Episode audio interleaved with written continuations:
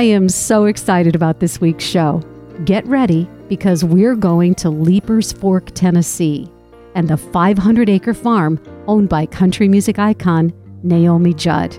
Hi, it's Candy O'Terry. Now, Naomi and her daughters, Wynonna and Ashley, are known all around the world. Naomi and Wynonna as the Judds, country music's most successful duo, with 25 singles, 14 number one songs, and five Grammys. And Ashley is a successful actress and activist. The road to stardom was long and hard, but Naomi Judd never gave up. Miss Naomi, welcome to the story behind her success. Thank you for having us here. Well, glad to have you as visitors.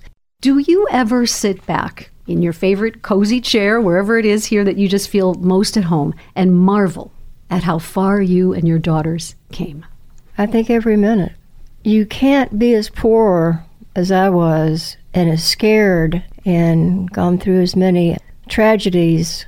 I'm talking about torture and rape and beatings and really unbelievable stuff. You can't go through all that stuff without it coloring every day. The people I meet, the things that people say to me are hidden in my heart. They think they know me, and I really cherish that. My hope in doing this interview with you is just that. I hope that you can inspire any woman who feels like she just can't make it, like she's up against it, because as you say, there's always hope. Mm. Let's go back to you're a teenager and you give birth to Wynonna. I guess it was just a couple weeks before you were supposed to graduate from high school, right? No, it was actually graduation night, May 30th, 1964. I had been date raped in August the night before my senior year started by uh, a football player in town that heard I was alone. I was left alone to take care of the kids. I was the oldest in a big family. And I got pregnant the first time I had sex. So then, three months later, when I called him to say I thought I was pregnant, he said, Well, tough luck, kiddo. Hung up the phone and we never heard from him, ever. And then what happened? I had to marry the town jerk to have a roof and a name. Yeah. You, you moved to Los Angeles with your first husband. And then Ashley is born mm-hmm. soon after. How did you earn a living at that time in your life? Well, remember, I just barely had a high school diploma that they sent me in the mail. My senior year, they kicked me out of school, which was unbelievably scandalous. I was the town good girl. I made straight A's. I played piano at the First Baptist Church on Winchester Avenue every Sunday. So all of a sudden, here I am. Shamed. Yeah. And they thought if I was sort of the hero girl, then they didn't want any of the other girls looking up to me. I didn't have any skills. I'd never worked a day in my life. So I got a divorce from Michael and got a house off the Sunset Strip. It was only $350 a month rent, and I could walk both of them to their school and back in that climate. And I got a job as a receptionist. I read that you were once a secretary for the fifth dimension. Is yes. that true? Yes. Up, up, and away in my beautiful balloon, right? Yeah. What was that like? The Donny up Aquarius.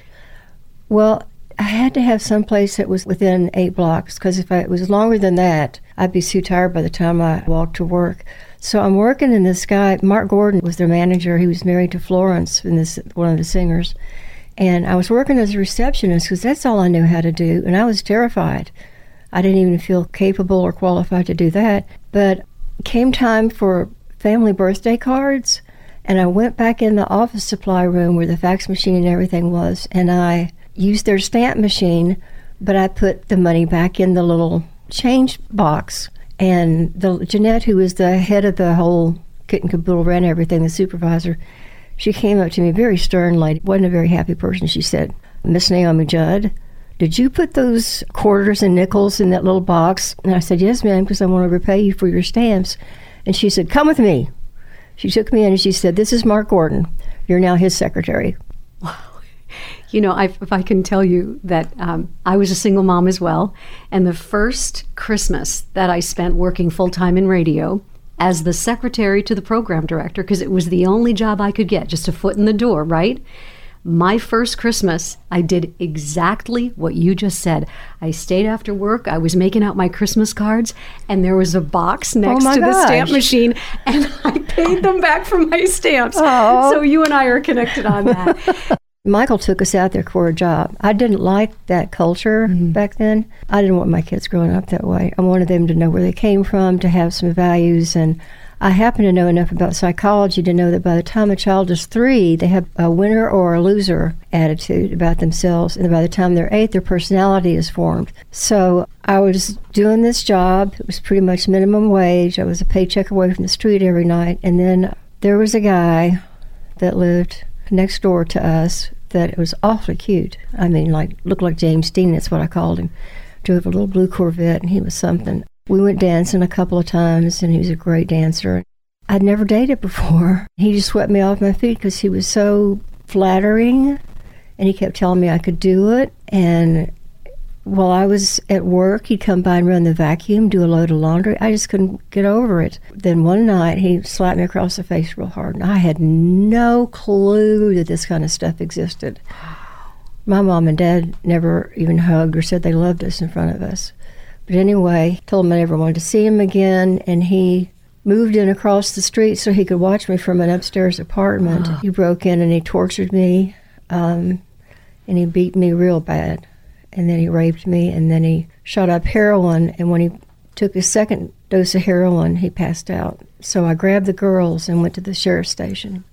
Al Dugas was the deputy sheriff that took care of my case, and he showed me this guy's sleeve, he called it. Said he was a bad actor, which means he's not a good guy. He had a long record. And he said, Honey, you have to get out of town now. He said, This guy is really dangerous. It was a major turning point in our lives. I went to a cheap motel which was down from the West Hollywood Sheriff Station on San Vicente Boulevard. My left eye was swollen shut. My lip was real swollen and I was bloody. I had blood all over me. I had blood on the kids too from Carrie and oh. Ashley. But I remember the clerk at the Holloway Motel took one look at me. I didn't have my purse. I mean, I ran. Didn't have any money. I didn't have a credit card or anything. He let us have a room. Wow. And that night, while I was in that room, I thought, you know, this is it. I got to get out of here. So I called my daddy the next morning, and daddy ran a gas station. He didn't have any money, but he sent one way plane tickets home to Kentucky. So let's talk about this place in Kentucky because I keep reading about it and I want to hear you tell me about the mountaintop home. And I'm wondering if there was music there. Oh, your smile is great when you think about it, right? Well, when we moved in, no one can appreciate unless you've been through it. Going from the overstimulation of Hollywood and that culture, and all of a sudden you're on a stinking mountaintop in Kentucky and you don't have a telephone or a TV. We couldn't afford anything. And there were no neighbors. And Wynonna. The girls must have thought you took them to the land of Oz or something. Wynonna kept saying, I'm calling Child Protective Services. That was her daily mantra. And I would say, okay, go call. we have no phone, by the way. Ashley was more okay with it, but Wynonna was just furious. She was inconsolable. At some point, she gets a guitar, and I'm wondering if you were in such a tough place, how did you afford a guitar for your daughter? I had a buck knife I traded. Really? I traded my buck knife. It was a good one. Let's talk a little bit about your decision to become a nurse. I feel like you probably were in a situation where you needed to have a job that would give you a future. I wanted to help people, and I mm-hmm. had to have a job that paid it on Friday, had to get out of the welfare system. Aid to families with dependent children is what they called it, AFDIC. So Kentucky had a really great nursing program because when I called and asked how their nurses scored percentage wise in the state boards, they had really high scoring graduates. So I went to Eastern Kentucky State University, which was an hour from our little house up on the mountain. So I would row across the Kentucky River. Otis Horn, H O R N, was the ferry guy. So he'd come over and meet me. I'd ring a bell. It was like you know six o'clock in the morning. Oh my goodness! At that time, this is before we found the house on the mountain. There was an interim period of a couple of months where we had to live in this house that was a fishing camp, didn't have heat, so I had to get up like at 4.30 bust up the chunks of coal put them in the coal burning stove in the kitchen that's all we had have the kids ready we'd ring for otis horn to come over to our side he'd take me across on the ferry and then i'd take the girls to the Yancey family, because they all went to the same schools that Wynonna and Ashley were going to. And then I'd go on to Richmond, Kentucky, So we were going through this, and it was about to kill me. Boy, does that sound like a long day. And nursing is oh, hard. Oh, yes. And the girls had their homework, so we do our homework around the old pot-bellied wrought iron stove. But one day I was down in the little town of Berea, and I saw an old lady fall. And of course, I jerked over and picked her up and took her home. And the next thing I knew, there was a letter in our mailbox saying, Go to this place, this house is called Chanticleer, and that's where we lived on the mountaintop. So that's how you got that house. Yeah, it was magic. I mean, Wow. What did you learn from that period in your life about resiliency? I mean, it sounds like you had the weight of the world on your shoulders. I did. And the scariest part was my two kids who were my life. Every bad move I made, I knew that they were somehow taking that in. All of us mothers try to put our kids first. I would get out of bed in the morning and I would be freezing cold in this house that was uh, only 18 degrees outside. And I would have to go bust up chunks of coal and heat the house and make sandwiches for our lunches because we couldn't afford 30 cents for the school lunch. When you got your diploma in the mail, how did that feel? It must have been a great moment in your life. That was the first time I ever felt validated. And that's what was so cool about all the awards. We were undefeated at every single award show, and mm-hmm. every single one was a tremendous sense of relief for me that finally I was getting on the right path. And I hoped that I didn't have any more of the really scary, scary, Yeah. scary dark days behind me. When we lived on the mountaintop, there was no washer and dryer in that old house, and I didn't have money to go to the wishy washy. So I got a wringer washing machine, Maytag, and we washed our clothes on Saturday night. I listened to the Grand Ole Opry, and I popped them corn. They made a little ritual of it. So you moved to Nashville, and I've read, uh, Naomi, that you really worked hard to try to get some doors to open up for you and Wynonna, that you had a little cassette tape. Can you tell me that story? Oh, I went to Kmart and got a little cassette player. Remember, it was 30 bucks because it took me a while to save that much. Why? and I would sing into that, and then I would put her to bed, and I would go back. I got another tape recorder, and I would put a blank one in. I would play that one, and then I would sing along a third with that. There was a moment when you took care of someone's child and that person was in the record business, and tell me the rest of that story. He came Well- out to hear you guys sing. Well, now we're in Nashville. At first, we lived in a cheap motel on Murfreesboro Road. It was pretty pitiful. And the three of us slept in one bed, and we had a lot of bologna and crackers. And to this day, Wynonna and Ashley will not eat bologna and crackers. This is the second thing for you and me as single moms. I'm going to tell you my story. I used to buy Kraft macaroni and cheese, which was three for a dollar. And then at the end of the week, if I had any leftover money, I would buy some Oscar Mayer hot dogs and I would chop them up and stir them up inside the macaroni and cheese. And I'd be like, ta da, here it is, kids. Things are going pretty well over here. and to this day, my children, if they see hot dogs at all, they're like, Mom, are we poor again? Do we have to eat these hot dogs? Don't don't give me any macaroni and cheese. Isn't it funny how they remember stuff like that? Oh, yeah. So along comes this guy who comes to listen to your music. Tell me about that day. Well, I took care of his daughter in the hospital. I was head nurse in ICU, which is Wow. extremely, Yes. extremely stressful. And you really have to know your stuff to Sure. be able to do that. But you go in and you're in the trenches. Right. And it took every nerve that I had so that by the time I came home, I remember there were times where I couldn't get out of bed. There were a couple of times where I had to pull double shifts because they didn't have anybody qualified to do what I was doing.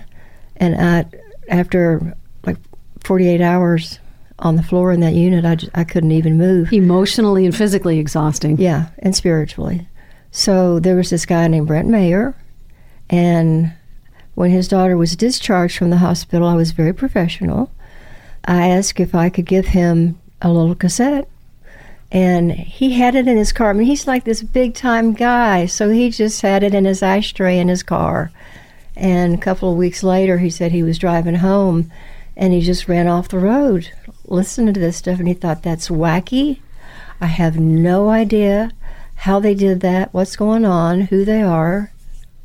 And that was it. Well, first, we have to go in and Wynonna and I weren't speaking to each other. Her rabbit ate my aloe vera plant. so I, I put the darn thing out in the field, and she was hysterical. And I brought that plant all the way from California. I was so pissed at her.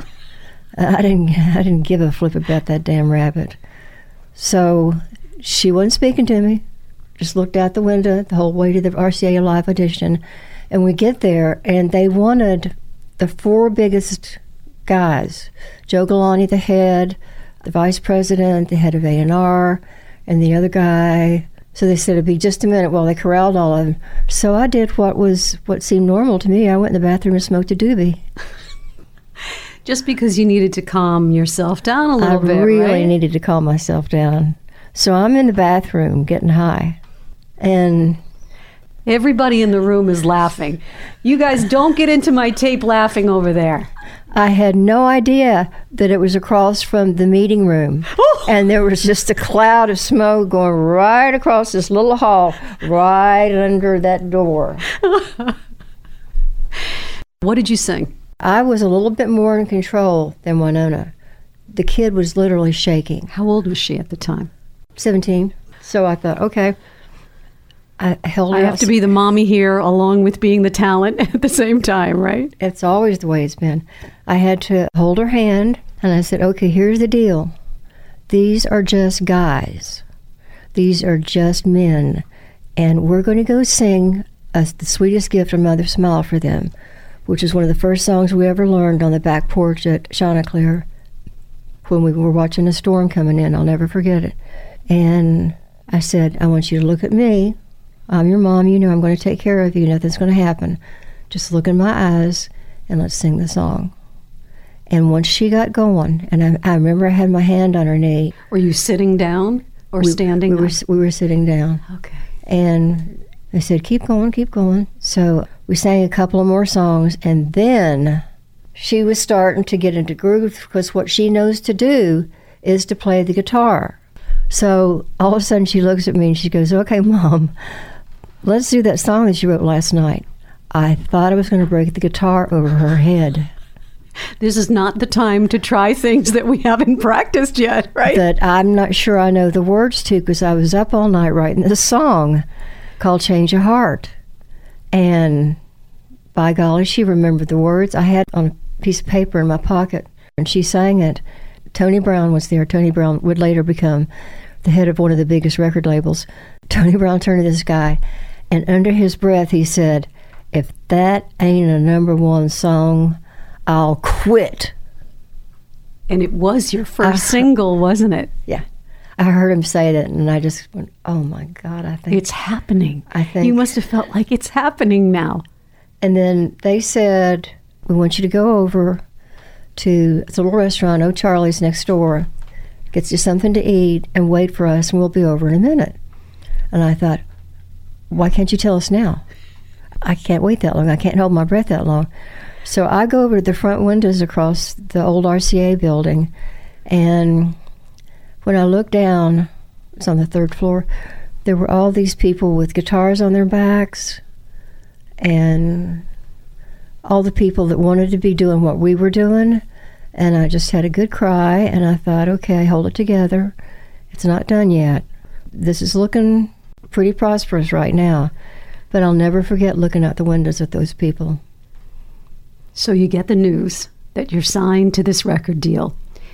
And on that day, things must have just switched like that for you. At least you knew you were doing something that you loved, that you could make some money in, but also that you could put your own stamp on that was an expression. You've got all this talent. So we've got 25 singles between 1983 and 2000. 14 of those songs are number one songs. My question for you is duetting is an art.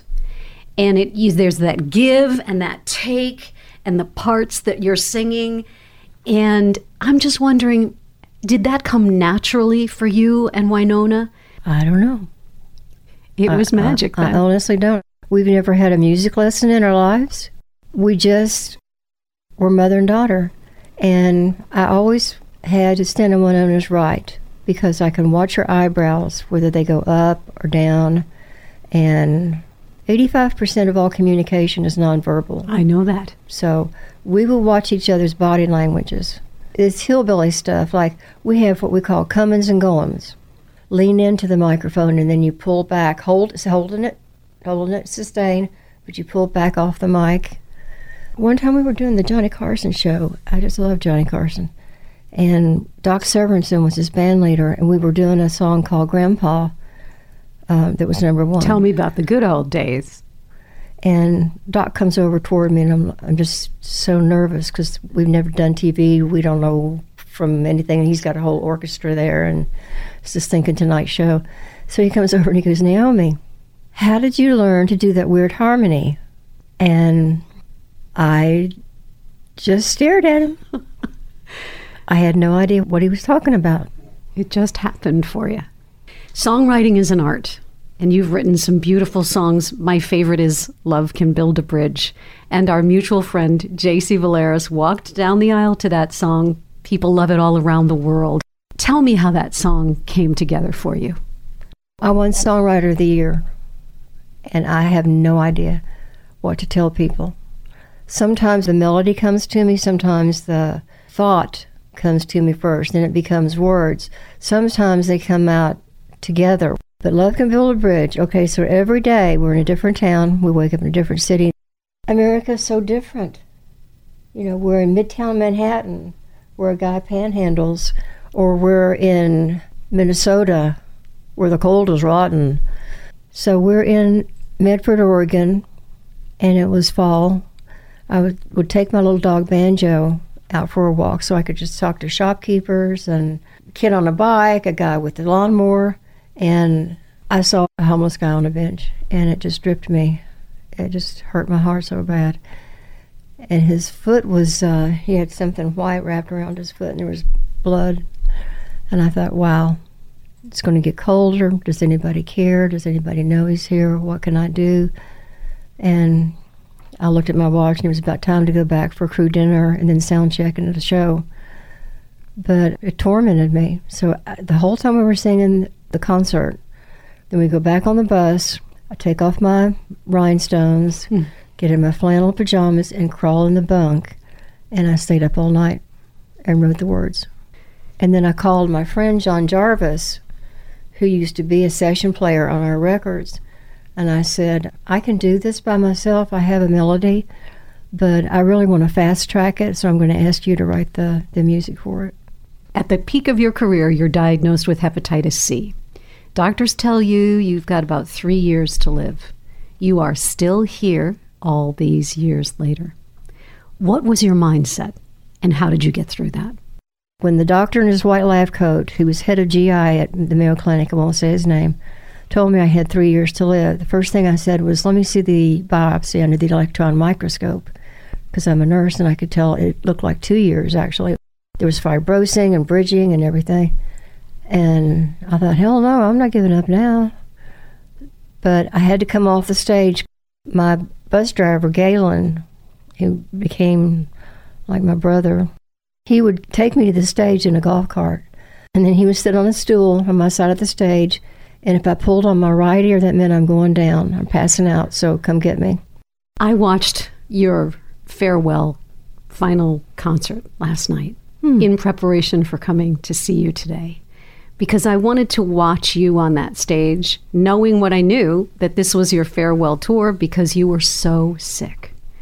Naomi, you have a certain energy, a chemistry, a love that emanates from you when you perform. And the audience, no matter whether there's a hundred people in the room or 40,000 people in a stadium, they all feel you. Wow. How do you do that? I don't know. It's beautiful. It's I know, beautiful. I know that I love people so deeply that there are a lot of times when, and I did it the other day, I was going into Target.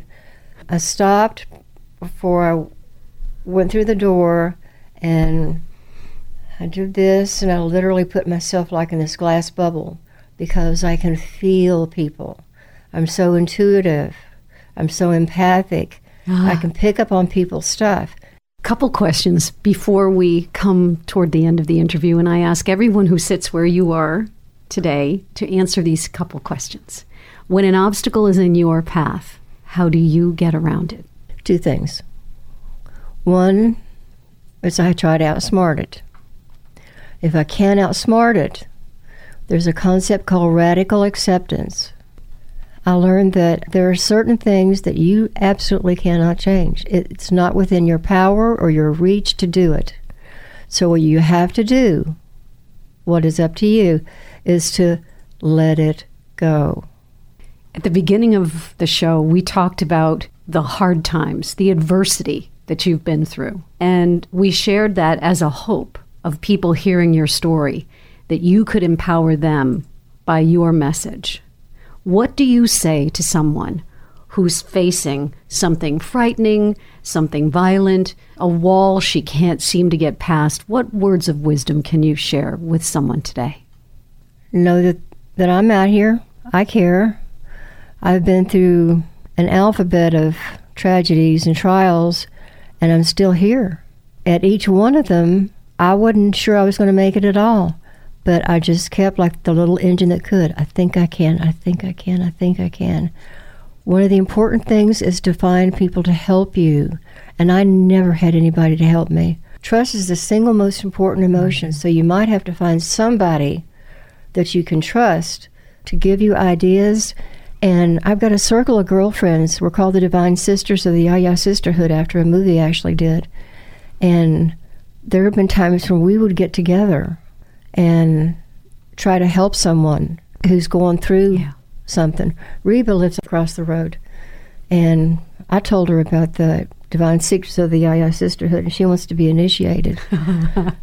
That'll be a fun experience. Th- there's an actual initiation ceremony that I came up with. Oh, that's fun. So, one of the things also is to admit to yourself what role are you playing in this? Mm. That came late to me. What does success mean to you, Naomi Judd, right now, at this moment, sitting here in your beautiful studio? And thank you again for letting us come into your life today.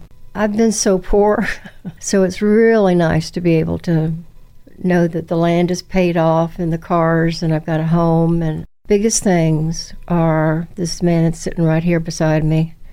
His name is Larry Strickland. He's very handsome. He's the best success story of all. And then the fact that Ashley calls me every single day. She's a busy gal. I want to say thank you so much for being our guest today. Naomi Judd, thank you so much. You want to be one of the divine secrets of the Yaya Sisterhood? Yes, please. we can indoctrinate you. oh, yeah, please. Wow, what an experience. Thank you so much for listening. If you liked this interview, I sure hope you'll subscribe to the Story Behind Her Success podcast and leave a review. Reach out anytime on social at Candy O'Terry Official or by email candy at candyoterry.com. And remember Naomi's inspiring words anytime you feel like you just can't make it. Be like the little engine that could and tell yourself, I think I can, I think I can. I think I can. If she can do it, you can do it too.